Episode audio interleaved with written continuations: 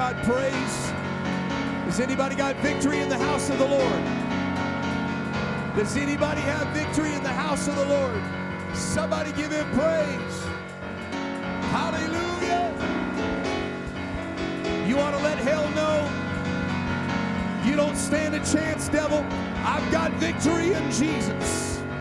Hallelujah. Somebody give a hand clap of praise and a shout of victory all across this building. Come on, I feel something breaking. If you need something from God, you can have it today. Hallelujah. Hallelujah. Praise God. Somebody clap your hands unto the Lord. One more time in Jesus' name. Amen. It feels like church in here. Praise God. Amen. God bless you. You may be seated all across the building. Amen. So grateful for what we feel on a midweek Bible study. Amen. Thankful that God moves. And, you know, God moves, He's always moving. God is in a perpetual state of movement. First thing we see God doing in the Bible is God is moving. And, uh, and so God moves on dark situations, deep situations, and God makes a change in them. However, uh, you will find that it is often the people of God that will cause the Lord to move in specific ways. And so it is those moments when Jesus is moving, he's passing by. But it was the crying out of Bartimaeus that caused Jesus to stop in his tracks. Amen. There is something about that that is God is moving. We have the uh, the ability because God's heart is towards us that we can reach out to him. And in these moments, even on these Bible study nights, we can reach out to God and God will stop whatever He's doing and start moving in a specific way in us. Are you thankful for that here tonight? Praise God. Praise God. Well, we're going to head back into our Bible study tonight, but I got a couple questions uh, that were put in the box.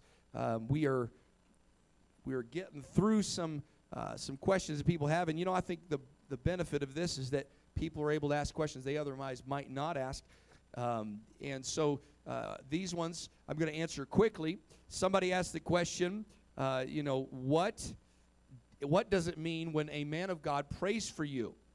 Is it from the man or is it from God? And uh, not quite on topic, but that's okay because that's a question somebody has. And in Bible study, you'll often have people ask questions and it's best to, if you can, if it's a quick answer, give them the quick one, and then you can come back for a longer answer or longer Bible study at another time. But answer people where they are. They might have a question about something specific. You want to answer people where they are.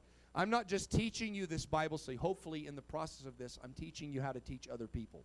And so um, that, that's a good question. What does it mean? Well, um, typically when I pray for somebody, uh, it is it is it is that I am a man. I might be a man of God, but I am a man. So I'm going to go by and I'm going to pray for somebody as a man. I can't pray any other way. Um, but there are those moments where there is a spiritual impartation that happens from God. And the Bible is very specific, and at another time we might get a Bible study about the laying on of hands. The Bible talks about in Hebrews that there is a doctrine of laying on of hands. And so this is a biblical thing, and our world, especially in our Western society, we've lost the art of physical contact. And we don't we don't understand that anymore. We like to just wave, and I understand there's a there's a part of that we do, uh, but there is there is a blessing that you're going to find even as we study through the Bible that it only came by the laying on of hands.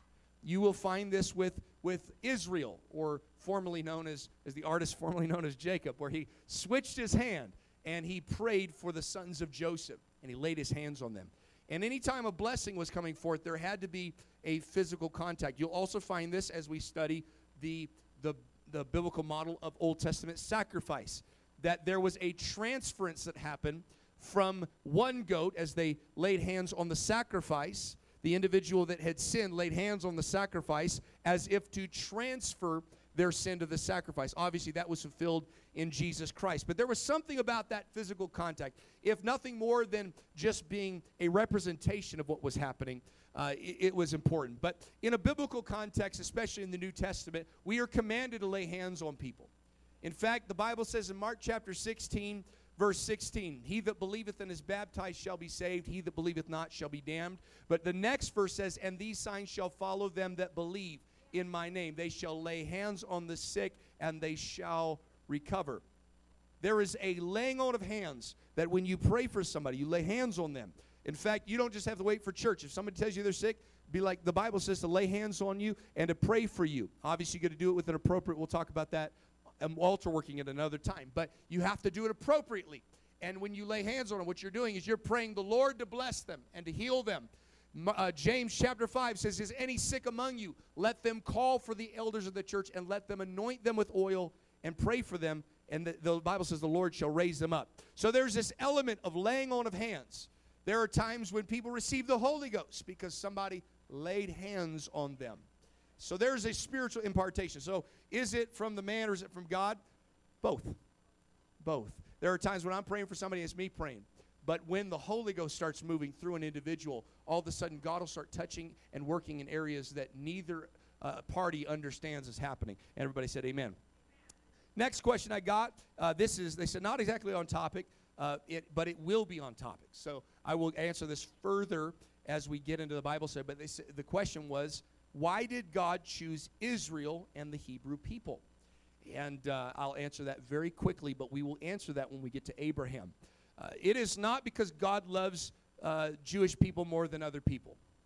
It's not because God liked certain ethnicity better than other ethnicities. That is dis- dispel this idea that the Jewish people were better than everybody else. In fact, the Bible spe- says the opposite. God said, "I didn't choose you because you are a great people.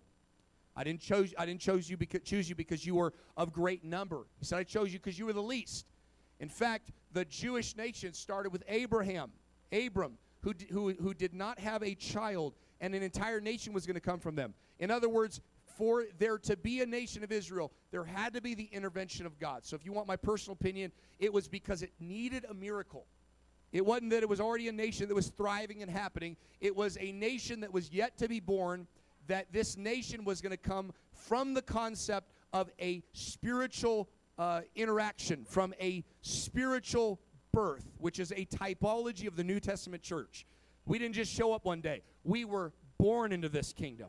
And we weren't born into this kingdom by the will of man. We were born into this kingdom because God made a miracle called salvation for us.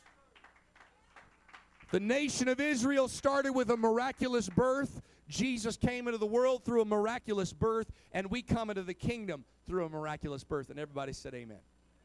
All right, getting into our Bible study, we're going to continue on, uh, and uh, I'm going to recap real quickly uh, over this. Amen. If I can get that moved down, it doesn't really matter. It's just more for visual. There we go. Well, we're one too far. Praise God. We're not quite there. Hey, there we go. No, we're still not there. We're getting there. I like this Bible study because we're going real slow. Brother, just move us back to the first slide, please. Okay, so we're going to recap lesson seven. After after man's spirit died, sinned in the garden, sin entered into the world, and the Bible says death by sin. And uh, and so we're going to keep going back, brother. If you can move us back, Amen. Pay no attention to the man behind the curtain, Amen. God is now speaking to mankind through their conscience. There's no longer that direct connection, that interaction between God and man. He's now using the conscience. It's that little voice that everybody's got in the back of your head. Now, some of y'all that little voice has become less than a whisper. That is the searing of the conscience.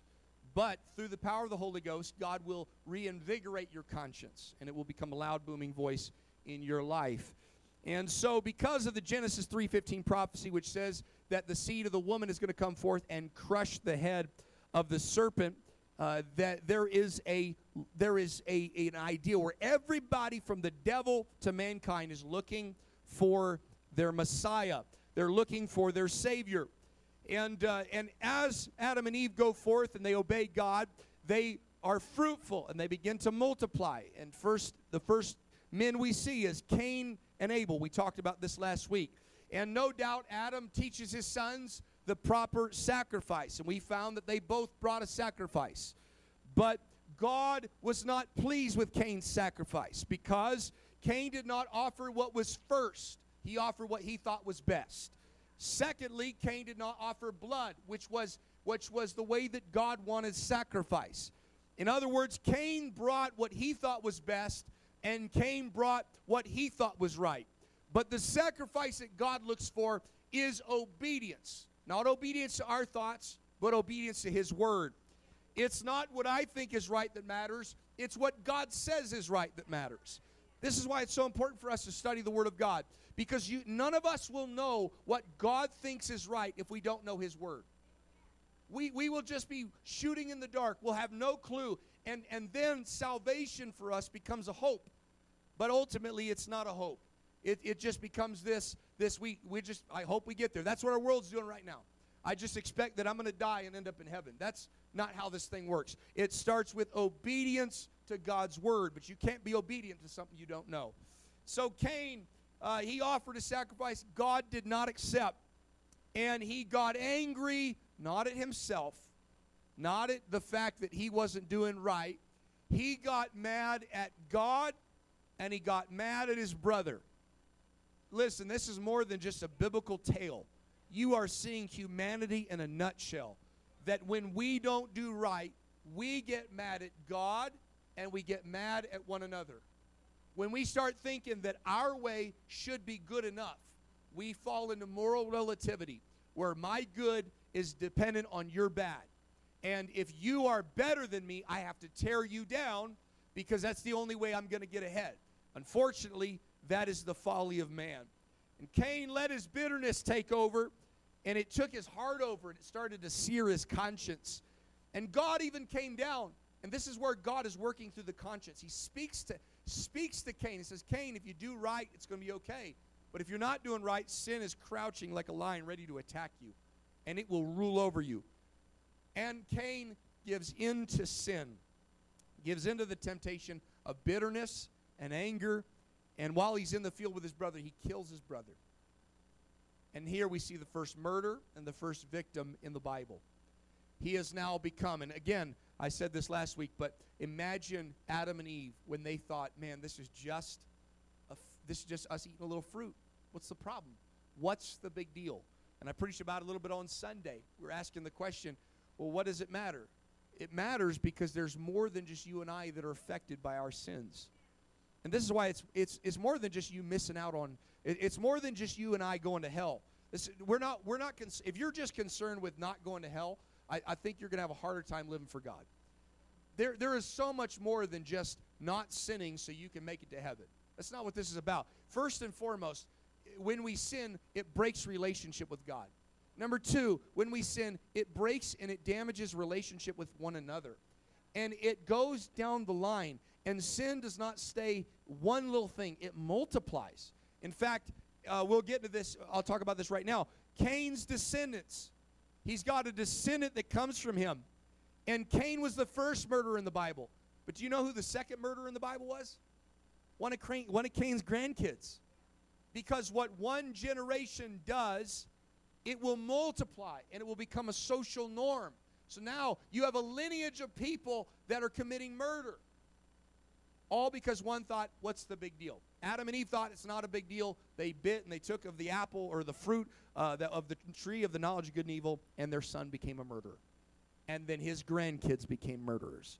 And there's a whole host of this we'll get into when we finally get, uh, we start getting to Noah. It, the whole world becomes wicked.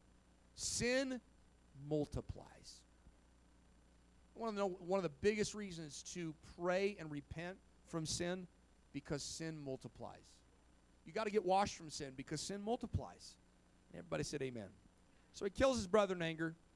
And how did God know that? Well, aside from him being all knowing, but what does the Bible say? God, God knew that his brother had been killed. Why? Because the blood cr- of Abel cried out from the ground. It was a witness to the murder. And, the, and we ended last week talking about Jesus' blood speaks better things than that of Abel. Because even though Cain killed his brother, the blood testified and said, God, avenge me. But the Bible speaks of the blood of Jesus when you have been, when you've repented of your sins, been baptized in Jesus' name, and filled with the gift of the Holy Ghost. The blood of Jesus speaks and cries out.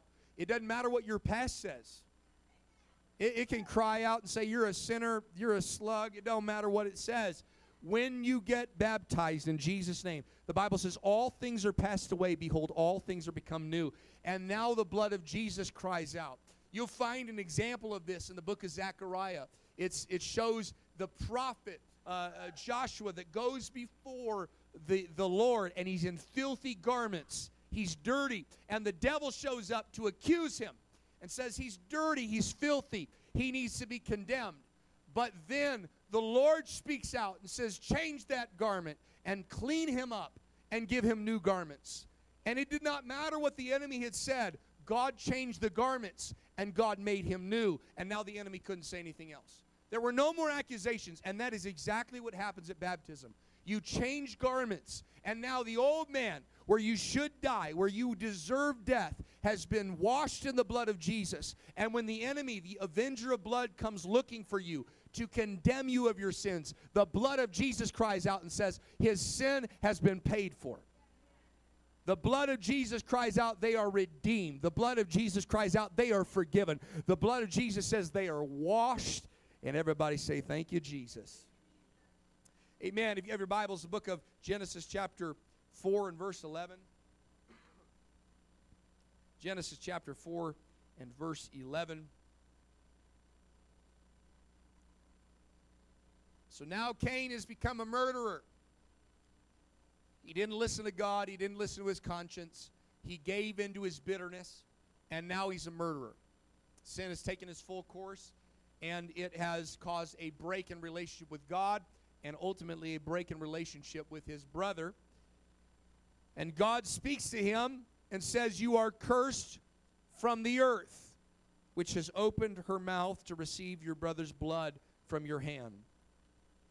When you till the ground, it will not henceforth yield unto thee her strength. A fugitive and a vagabond you will be in the earth. And Cain said unto the Lord, My punishment is greater than I can bear. Behold, thou hast driven me out this day from the face of the earth, and from thy face shall I be hid. And I shall be a fugitive and a vagabond in the earth. And it shall come to pass that every one that findeth me shall slay me. And the Lord said to him, Therefore, whosoever slayeth Cain, vengeance shall be taken on him sevenfold. And the Lord set a mark upon Cain, lest any finding him should kill him. And Cain went out from the presence of the Lord and dwelt in the land of Nod on the east of Eden. We find here that there is a curse pronounced again, another judgment. Sin, we're seeing a we're seeing a constant theme that when there's sin, there is judgment that is passed upon the individual. And Cain is cursed. No longer, he's, he's no longer able to get easy production from the already cursed earth. I want you to notice this. God already cursed the earth where it would be hard to produce something. But now Cain has got an even greater curse. That even the cursed earth that would yield a little bit for you, it's not going to, it's not going to bless you. There is a lesson in this that when we sin, we, we, we, we lose out on the favor that we would have received. And even in the midst of the curse on the earth, he could have received some level, and he had received some level of provision, but now there's no provision for him. He's now cursed, and the ground itself is cursed from him.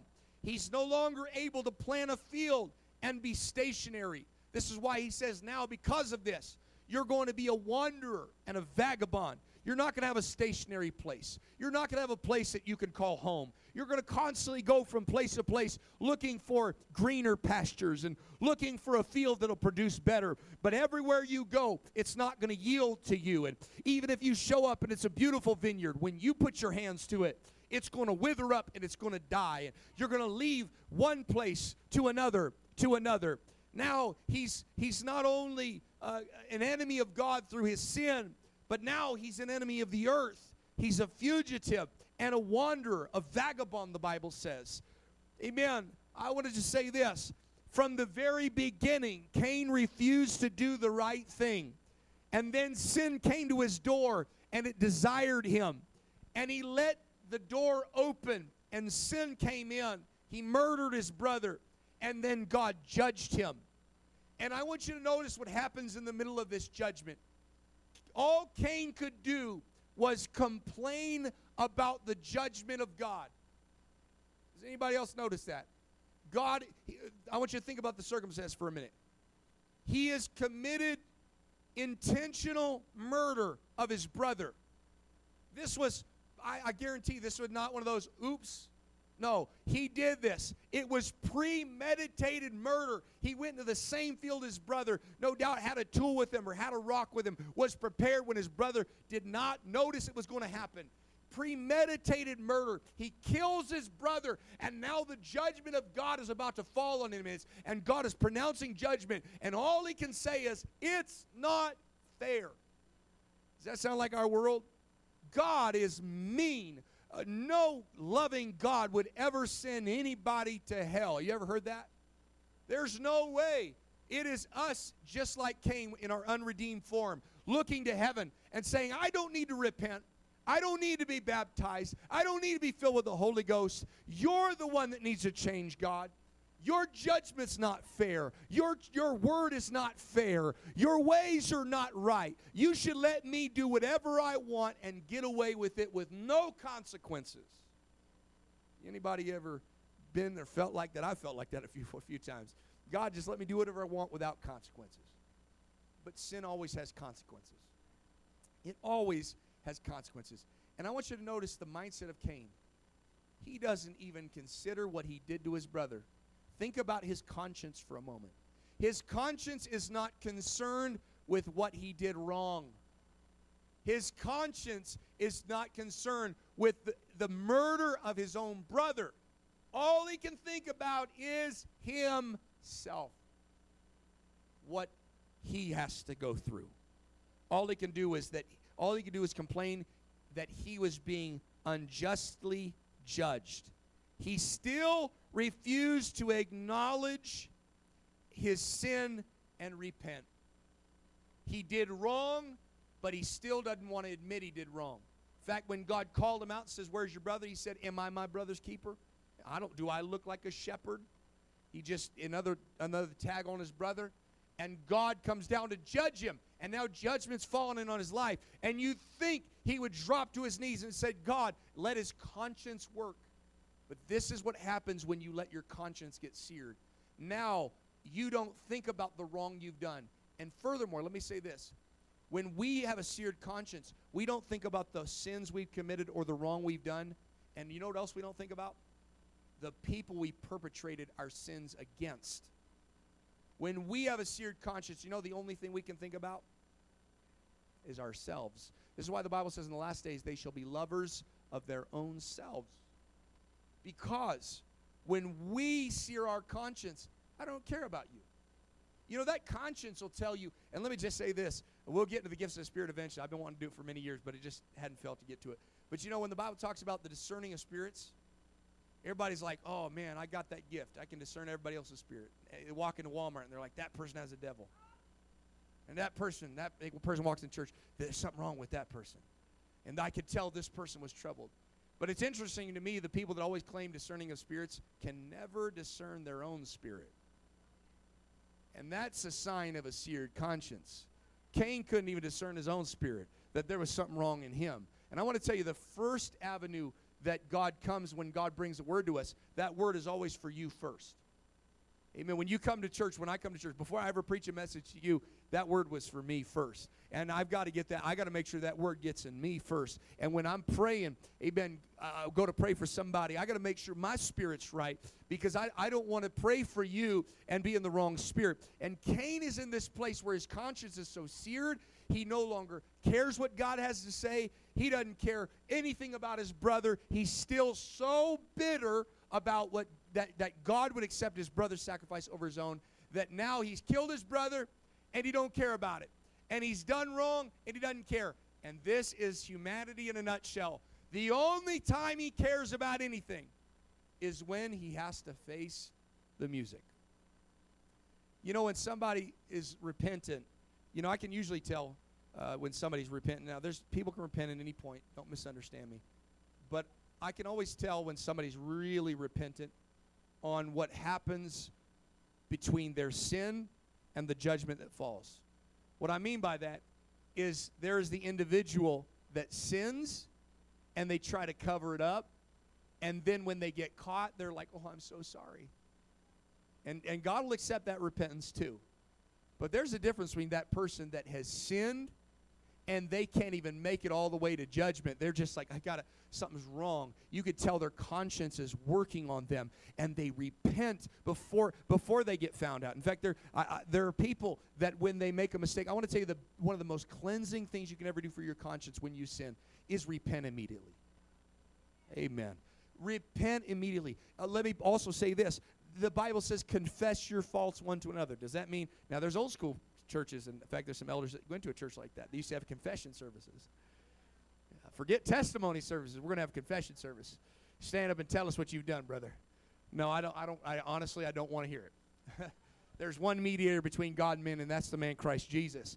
Um, and and I've already heard enough as a pastor. It, nothing to shock me at this point. But uh, but you know, th- this is a. But the Bible says that we are to confess our faults one to another. When you've done something wrong, don't wait to be found out. Go tell the person that you've done wrong against. Confess it to them. It'll help cleanse your conscience. In fact, uh, maybe it's not done against them, but you know it's done against your own self and it's done against God. One of the best things you can do is don't wait to church to get to church to repent. Don't wait for an altar call. Don't wait for a preacher. I remember times where I was I was doing wrong. I knew I was doing wrong. I knew I wasn't living right. I didn't wait for church church. I just turned my bedroom into an altar call and I started repenting and saying, God, would you forgive me? I want to tell you, confession is one of the most beautiful things that you can ever do for your conscience.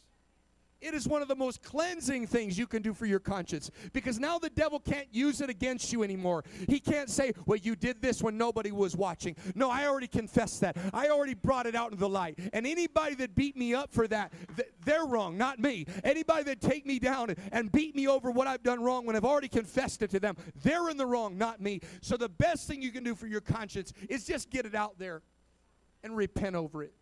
But Cain didn't want to repent. Cain didn't want to change anything. Cain didn't want to change his spirit. Cain didn't want anything to change in his life except for the consequences of sin. And there are people that they will look up towards heaven after they've done, got away with everything they've got away with. And you know what they will say nine times out of ten? It's not fair. You know, the, the person that's in jail right now, they, everybody in jail is, is, is innocent. they, they, well, I'm innocent. I'm innocent. I don't know why. We got some folks that worked in the prison. You know what I'm talking about. They, they, well, I'm innocent. Everybody's innocent because they don't want to accept. It's the spirit of Cain. If you've done wrong, let me just say this because this is really good for every one of us. If you've done wrong, admit it, especially when you're called out on it. It is very cleansing for the soul to just say, Yeah, I did. Instead of saying, Well, no, it, you go do the Adam and Eve thing, you do the blame game. Well, it's their fault, and if it wasn't these circumstances, uh, when somebody calls you out on something, especially in the church, let me just say this from the pastoral perspective because I've dealt with people and I try to correct people, and I can always tell when somebody's not leadable and teachable because when I go to correct them, they deflect because they think I'm attacking them when the truth is I'm trying to lead them, trying to teach them. The best thing you could do is say, You're right. You're right. That was wrong. I shouldn't have done that. Shouldn't have said that. Shouldn't have been there. And and in that moment, that is a great opportunity for you to cleanse your conscience and to start over and to get it right. And everybody said amen. So he's he's upset about the consequences and he's not wanting to repent, but that is what we need to repent of. We need to just take it straight to God. And the Bible says God cursed him to be a vagabond and wanderer. I don't have time to get into this today, but I do have to tell us that it is a curse to be a wanderer. It is a curse to not have your roots down. I want to speak to everybody, and I'll do it as slow as possible. It is a curse to not have roots. I'll, and I'll, I'll say this because Brother Diaz told me that, that Nevada is one of the number one transient states in the Union. I want to tell you how we're going to beat that spirit in this city. Put your roots down. Put your roots down in this area. Put your roots down in this church. Put your roots down in this altar.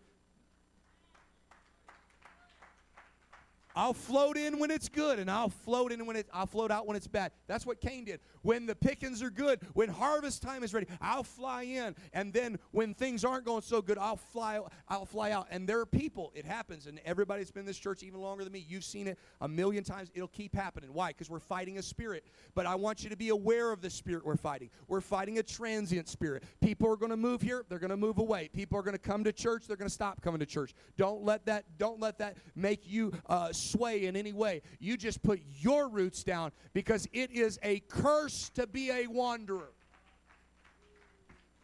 The devil is a wonder. The Bible says he walks about seeking uh, whom he may devour. He's going back to and fro through the earth. Amen. Job says, he said, Satan, where have you been? He said, I've been walking around in the earth because Satan doesn't have a place to call home. This is why he tries to possess people. Amen. Because he wants to find a place where he can put his roots down. But he's a wonder. I want to speak to every person that's desiring to be a Christian. You must get your roots put down in Jesus. No philosophy is going to get me to go away.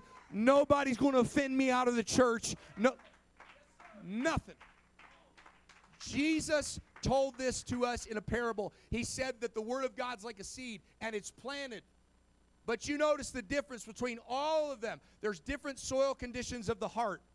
But the number one problem in, in all of the other ones is their roots. One had no depth of earth and so when it, it got excited for a minute, and you're going to see that, and we've already seen that. People, they come into church and they get super excited. I, I, don't get excited when people get super excited at the beginning. I'm not saying you shouldn't get excited. I'm not trying to uh, be a wet blanket, but I don't. That doesn't get me excited because it's not just getting them in the tank and praying them through the Holy Ghost. We need that. That's necessary. But I want to see them discipled. I want to see them in Bible study. I, I want to see if they'll make it to Tuesday night prayer. That because it's that kind of stuff where they start putting their roots down. And i want to i want to speak to everybody in this building. You got to you got to let the word of god not just spring up in your heart where i preach something exciting but you got to let that word get deeper and it's got to break through the hardness and it's got to if you got roots if you got roots it'll get through the rocky place. If you get roots it'll get through the wayside amen, where there's where there's hardened topsoil, if you and the birds of the air can't get to you, why? Because you got roots real quick. Birds are looking for the seeds, but if you can quickly get those roots down, the birds aren't going to be able to take you out of the way. And the Bible says the devil's like a bird. And, and, and furthermore, if you can get your roots down, that, that means that these weeds that try to grow around you, you just got to keep growing deeper than the weeds' roots. And you got to get down to the well, and you got to get down to the water source. And, but if you don't have roots, you will be a vagabond and a wanderer. And if I don't say anything else in this Bible study, you've got to hear me. You will not be saved if you're a wanderer. I, I have noticed this. People that transfer from church to church to church, they become like a dwarf tree. They only grow to a certain height because they're, they're potted, they're not planted. And when you are potted, and all my, all my green thumbs in the house of the Lord, you know what it is. You got those plants in your house. I got some plants in my house. They're potted and man, they fit real good in the bathroom. But I would never want to take my peach tree I planted last year and put it in my bathroom because that thing has just sprung up and gone everywhere. And that's the difference. Some people are so frustrated. I, I don't know why I'm on this, but I feel it. Um, some people are so frustrated in their walk with God because why am I not growing? And why am I not this? And why is this not happening? I'll tell you why. Because you chose the pot. Some of y'all literally chose pot, praise God. But somebody chose the pot, and somebody chose to be planted. And you can start in the pot, but don't stay in the pot. You got to get out of it and you got to put yourself in the ground. And and here's here's the key. There are times when God will move somebody from one church to another and from one city to another. That happens. That happens. But when you are planting, you got your roots down, you don't pluck yourself up. God must pluck you up. And God's got to pull you out. And if God didn't call my wife and I here, I wouldn't be here. Because I'm not going to be a potted plant that just goes, in a potted plant, you can move it from room to room. You know, a potted plant gets to see a little more of the house. A potted plant might feel like it's more exciting, but it's not growing. And truthfully, truth be told, it's not producing anything. And God's not going to judge us based on how beautiful our leaves are. God's going to judge us based on the fruit we produce. But the only way we produce fruit is if we get our roots down and when Cain was cursed to be a vagabond and a wanderer, he said, The earth is going to be cursed and it will not yield to you. I wonder if the, if, if the fact that the earth would not produce for him was because he was a wanderer and a vagabond, because he didn't stay somewhere long enough to just work that soil. Maybe he felt like his conscience was always pushing him and getting him on the run. And I've seen people that they don't put their roots down and they wander from place to place, and they're, they're, they're like, uh, if I could put it this way, I, I've met a few checkers Christians they're hopping around from place to place until somebody crowns them king. If I don't get a title or position, I'm out of here. Well, this is not the church for you. God bless you. Because if I could take off my title, I would. I think titles titles have killed more ministries than anything I know. And uh, you know, people were doing ministry till you gave them a title. You just gotta, you just gotta, you gotta forget about all that mess. But people jump around, jump around, jump around. That is the spirit of Cain. And church, in the last days, we've got to be planted. We've got to be planted because when you're planted in His Word, your roots can go down and it gets all the nutrients of the Word. When you're planted, you know, I've got some potted plants I've said, and man, my cats can knock over the potted plant. They're, they're like tiny things. They can knock over a potted plant. They ain't knocking over that tree that's been planted. And there are people that, that you are so frustrated in your life, and every little thing keeps knocking you over. I'll tell you why. You haven't put your roots into the ground. Because I promise you this you put your roots in the ground, the storms can come, the winds can blow, it doesn't matter what happens, and you're going to just sway with it and you're going to move with it, but you yourself will not be moved. Somebody lift up your hands all across this building. Thank you, Jesus. Thank you for your word. Thank you for allowing us, God, to be planted in your word. Hallelujah. Come on, let's just feel after the Holy Ghost for a minute. God is calling us to be planted, church, not to be a wanderer. That's a curse. That's a curse. Hallelujah. You need to just make it up in your mind. This is this is where God has placed me. This is where God has put my family. I don't want to just go from here to there and there to here. I, I want to just plant myself until I can produce. I want to plant myself until I can produce. Amen. So God, God cursed Cain. He wanders. He goes off into the land of Nod. And if you have your Bibles, Genesis, Genesis chapter 4 and verse 25. And this is when Adam and Eve probably thought it was all over. One son's dead, the other one doesn't even live with us anymore. He's gone. He just disappeared. Verse 25. And Adam knew his wife again, and she bare a son, and called his name Seth, for God said, She hath appointed me another seed instead of Abel, whom Cain slew. And, Seth, and to Seth, to him also there was born a son, and they called his name Enos. And then men began to call upon the name of the Lord. And uh, I want to talk about this for a moment. Satan may have presumed that Cain or Abel was going to be man's redeemer. And by destroying Abel and disqualifying Cain, the enemy plotted to annihilate the righteous line. However, there was another child born that filled Cain and Abel's place. When Adam was 130 years old, another son was born, and they named him Seth, which means substitute. When Seth uh, with Seth, we begin to chart the bloodline of Jesus Christ through Seth's descendants. The Redeemer would come into the earth. You are seeing uh, the sacrifice, if you will, of Abel's blood. This is the Old Testament sacrificial system and now there is a second son being born. You see a firstborn that is dying, and you see a secondborn that is coming into life through the through a new birth. Amen. What we are seeing is a New Testament example, or an Old Testament of an example of the new birth. That the old man dies. Amen. That Jesus died for us. And now there is a new birth available to us. And after the birth of Enos, amen, which is Seth's son, people became God conscious because from that moment, people began to call upon the name of the Lord. As men began to call upon the name of the Lord, they offered blood sacrifices as well. Notice they continued on with what what what their their brother, if you will, um, Abel had died doing. He died doing blood sacrifices. And now, this righteous line of Seth, they continue not going the way of Cain, not going into what I think is best and what I think is right. They're going to follow the way of the Lord, and they're going to call upon the name of the Lord, and they're going to offer blood sacrifices according to the Old Testament sac- sacrificial system that the Lord had instituted. Communication is now being restored between man and God the Lord was pleased with those who came to him. Amen. When they brought appropriate sacrifices to cover their sins. Amen. Genesis chapter 5 and verse 21.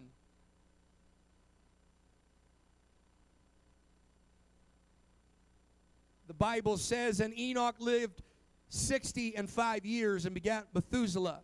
And Enoch walked with God after he begat Methuselah 300 years and begat sons and daughters. And all the days of Enoch were 365 years. And Enoch walked with God, and he was not, for God took him. Out of all the millions of people who now lived on the earth, there's been a multiplication. You read your Bible, and you'll see generations multiplying, multiplying, multiplying. And now there's hundreds of thousands to millions of people that have come stemming from Adam and Eve. And their world is beginning to grow and grow and grow. Populations are beginning to grow. And Enoch, amen, is one of the first people that is decided that he is going to walk with God. There are only three that were labeled in these first dip- dispensations as being godly. Abel is described as being godly. Enoch is described as being godly. And Noah is being described as godly. Enoch is a descendant of Seth who was favored by God. Wickedness, we're going to find out in the next Bible study, was running rampant in the days of Enoch and in the days of Noah. And yet there was a righteous man by the name of Enoch and later a righteous man by the name of Noah that showed up and warned their generation, their wicked generation, of the coming judgment of the Lord. Because Enoch walked closely with the Lord and loved righteousness, he was translated, the Bible says. He was transformed. He was removed from this corrupt earth to be with God. This is an Old Testament example of the rapture of the church. A, this is the first catching away that in the midst of a wicked and perverse society that God is going to take his church out of the world. I want to tell you you should be excited that if you are walking with God today, if God were to split the clouds tonight, that His church isn't going to stay here, but His church is going to be translated. I think we ought to give God praise for that. The Bible says to comfort one another with these words that one day, in a moment, in the twinkling of an eye, we will be caught up together to meet the Lord. I want to preach to somebody for a moment. The Bible says He's going to wipe away every tear from the eye. Amen. There's going to be no more sickness, no more sorrow, no more pain. I want to tell you, in that great day when Jesus catches His church away, brother, I'm not walking with God, uh, amen, just, just so I can be different than the world. I'm walking with God that one day, amen, He'll see me righteous uh, in this wicked world uh, and He'll look down from heaven and say, I got to get my church out of here. Oh, somebody ought to give God praise. Somebody ought to clap your hands and give God praise.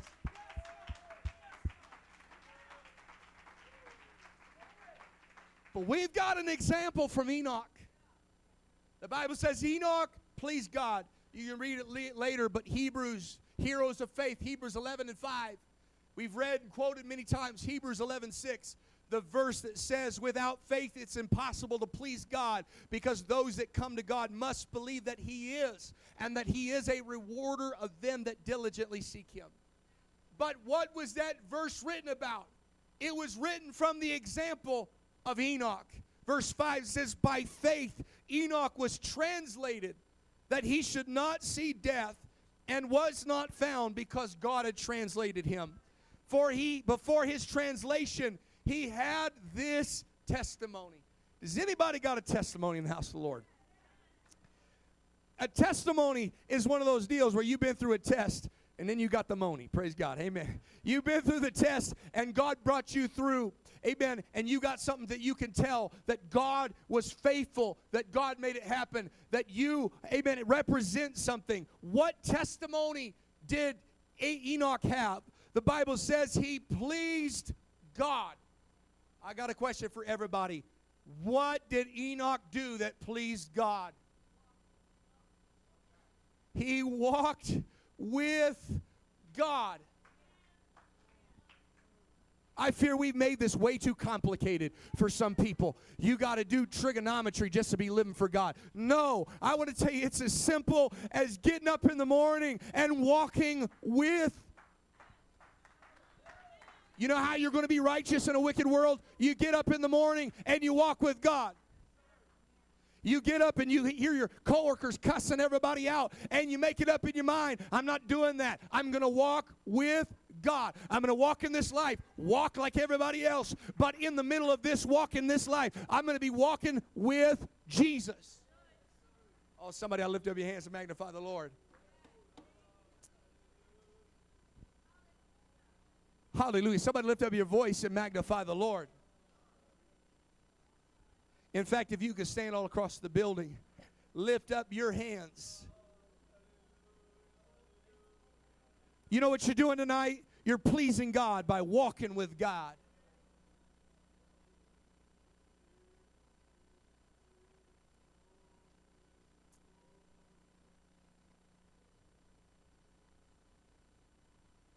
It's as simple as walking with God.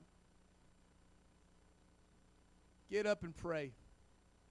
Get up and read your Bible. Praise God. It's, it's not that. Con- Get up and go to church. Man, be a, be a worshiper, be a giver. Love your brother, love your enemy. Pray for those which despitefully use you. Forgive, be merciful. Amen. Take what you learn from church and apply it to your daily life. And don't and, and, and also don't walk for God. Let me repeat that. Don't walk for God. That's religion. God don't need you to walk for him. God God can move just fine on his own. God doesn't need you. Well, I've got to I've got to do these religious things so that so that uh, God doesn't disappear off the earth. God's not going to disappear off the earth. He's he's still moving whether you do or not. God's still God. Walk with God. Don't walk for God, walk with God. And if you walk with God, you're the Bible says if we walk in the Spirit, we will not fulfill the lust of the flesh. You know, it's it's real hard to sin when you're holding God's hand. It's real, it's real. You know, there's a lot of things that are tempting. It, there's some things that right now there's some people in this building, you're tempted about some things when no one's around, but you aren't so tempted when everybody's watching you. I want to tell you, God's watching you. Amen. And when you realize that I'm walking with God and God's right there with me at all times, and, and I, I don't want to displease Him, I want to please God. I want to walk by faith. Now, if you notice, like many people, it looked like I skipped part of the Bible. We went straight from Genesis chapter 4 to Genesis chapter 5. Well, that doesn't matter. That's just the genealogies. I rebuke that. Genealogies make all the difference. Read them, you'll find some cool stuff in there. I want to explain to you the names from Adam to Noah following the lineage of Seth. Adam means man. Seth means appointed or substituted. Enoch, Enos or Enosh means mortal. Cainan means sorrow. Mahalel means the blessed of God. Jared means shall come down. Enoch means teaching. Methuselah, his death shall bring. Lamech, despairing. Noah, comfort and rest. Let's read that in Hood English. Man is appointed mortal sorrow, but the blessed, the blessed God shall come down teaching. His death shall bring the despairing comfort and hope.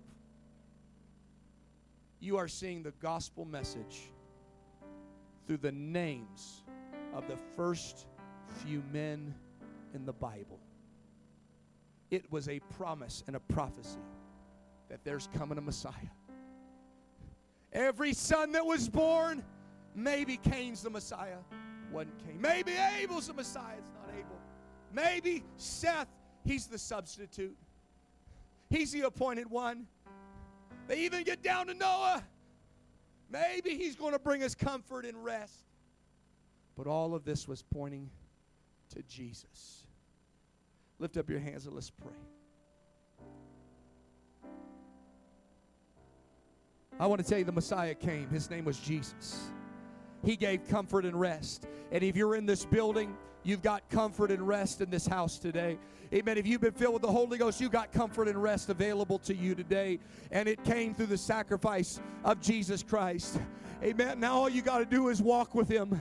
Now all you got to do to please Him is walk with Him. It's not that complicated, it's not that difficult. All He says is walk with me. And one day, in the moment, in the twinkling of an eye, I'm going to take you out of this whole world. I wonder if we could come down to this altar and if we could pray. Come on, let's come down to this altar. Amen. Maybe right now you're struggling with your walk. I want to encourage you to come and make it up in your mind. Lord, I'm going to walk a little closer to you. Jesus, I'm just going to I'm going to I'm going to walk a little bit I'm going to walk a little bit faster. I'm going to I'm going to move a little bit closer to you. I'm not I'm I, I've been I've been doing all sorts of things, but Lord, the only thing that's really going to bring, bring me comfort and rest is to walk with you. Amen. The only thing that's going to really make me righteous in a wicked world is if I walk with you. Come on, let's pray all across this building. He's coming back for a righteous church. He's coming back for a holy church. He's coming back for a pure church. He's coming back for a church that's walking with Him. Amen. But I want to tell you, God will give you rest to be able to walk with Him. God will give you strength to be able to walk with Him. God will encourage you to walk with Him.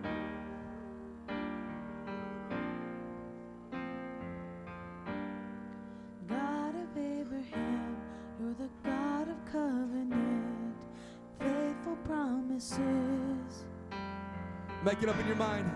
I'm going to walk with God. I'm going to please God by walking with Him. You do just what you said. Though the storms may come and the winds may blow, I'll remain steadfast and let my heart learn when you speak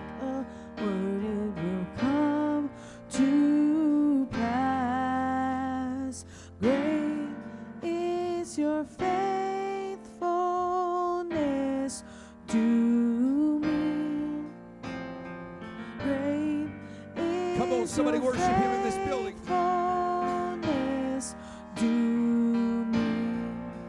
From the rising sun to the setting, same I will praise your name.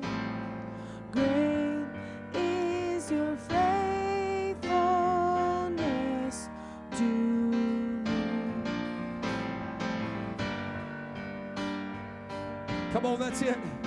There's somebody in this building. You you've been wandering. You haven't put your roots down. But I want to tell you, you don't have to wander when you can walk. from age age, You can walk with God, not wander. Away, You can walk with God. word remains the same. Your history can prove there's nothing you can do. You're faithful and true. Though the storms may come and the winds may blow, I'll remain steadfast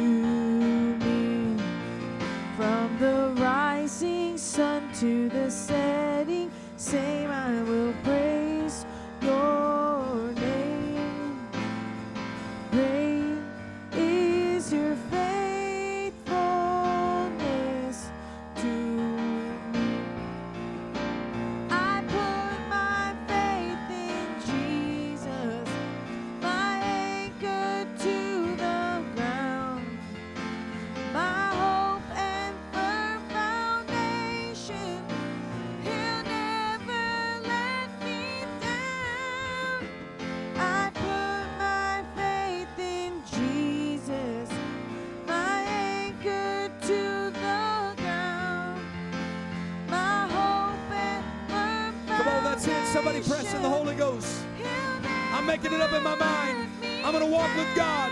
I'm going to walk with God. I put my faith in I'm going to be planted in Jesus.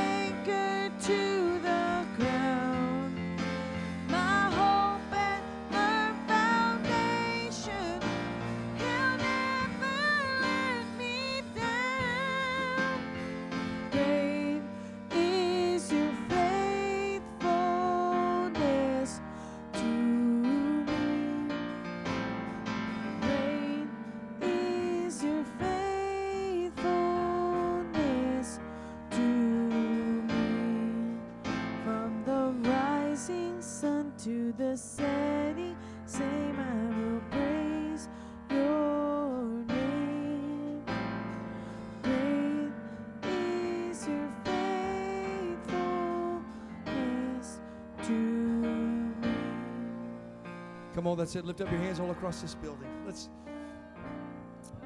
Come on. I don't want to be a wanderer. I want to be somebody who walks with God. I don't want to be like Cain. I want to be like Enoch. Come on, somebody pray all across this building. I don't want to be like that. I don't want to wander around, never finding a place to put my roots, never never having intention. I, I don't want to just wander through my life. I want to have intention. I want to move with God, walk with God. I want to walk in the Spirit.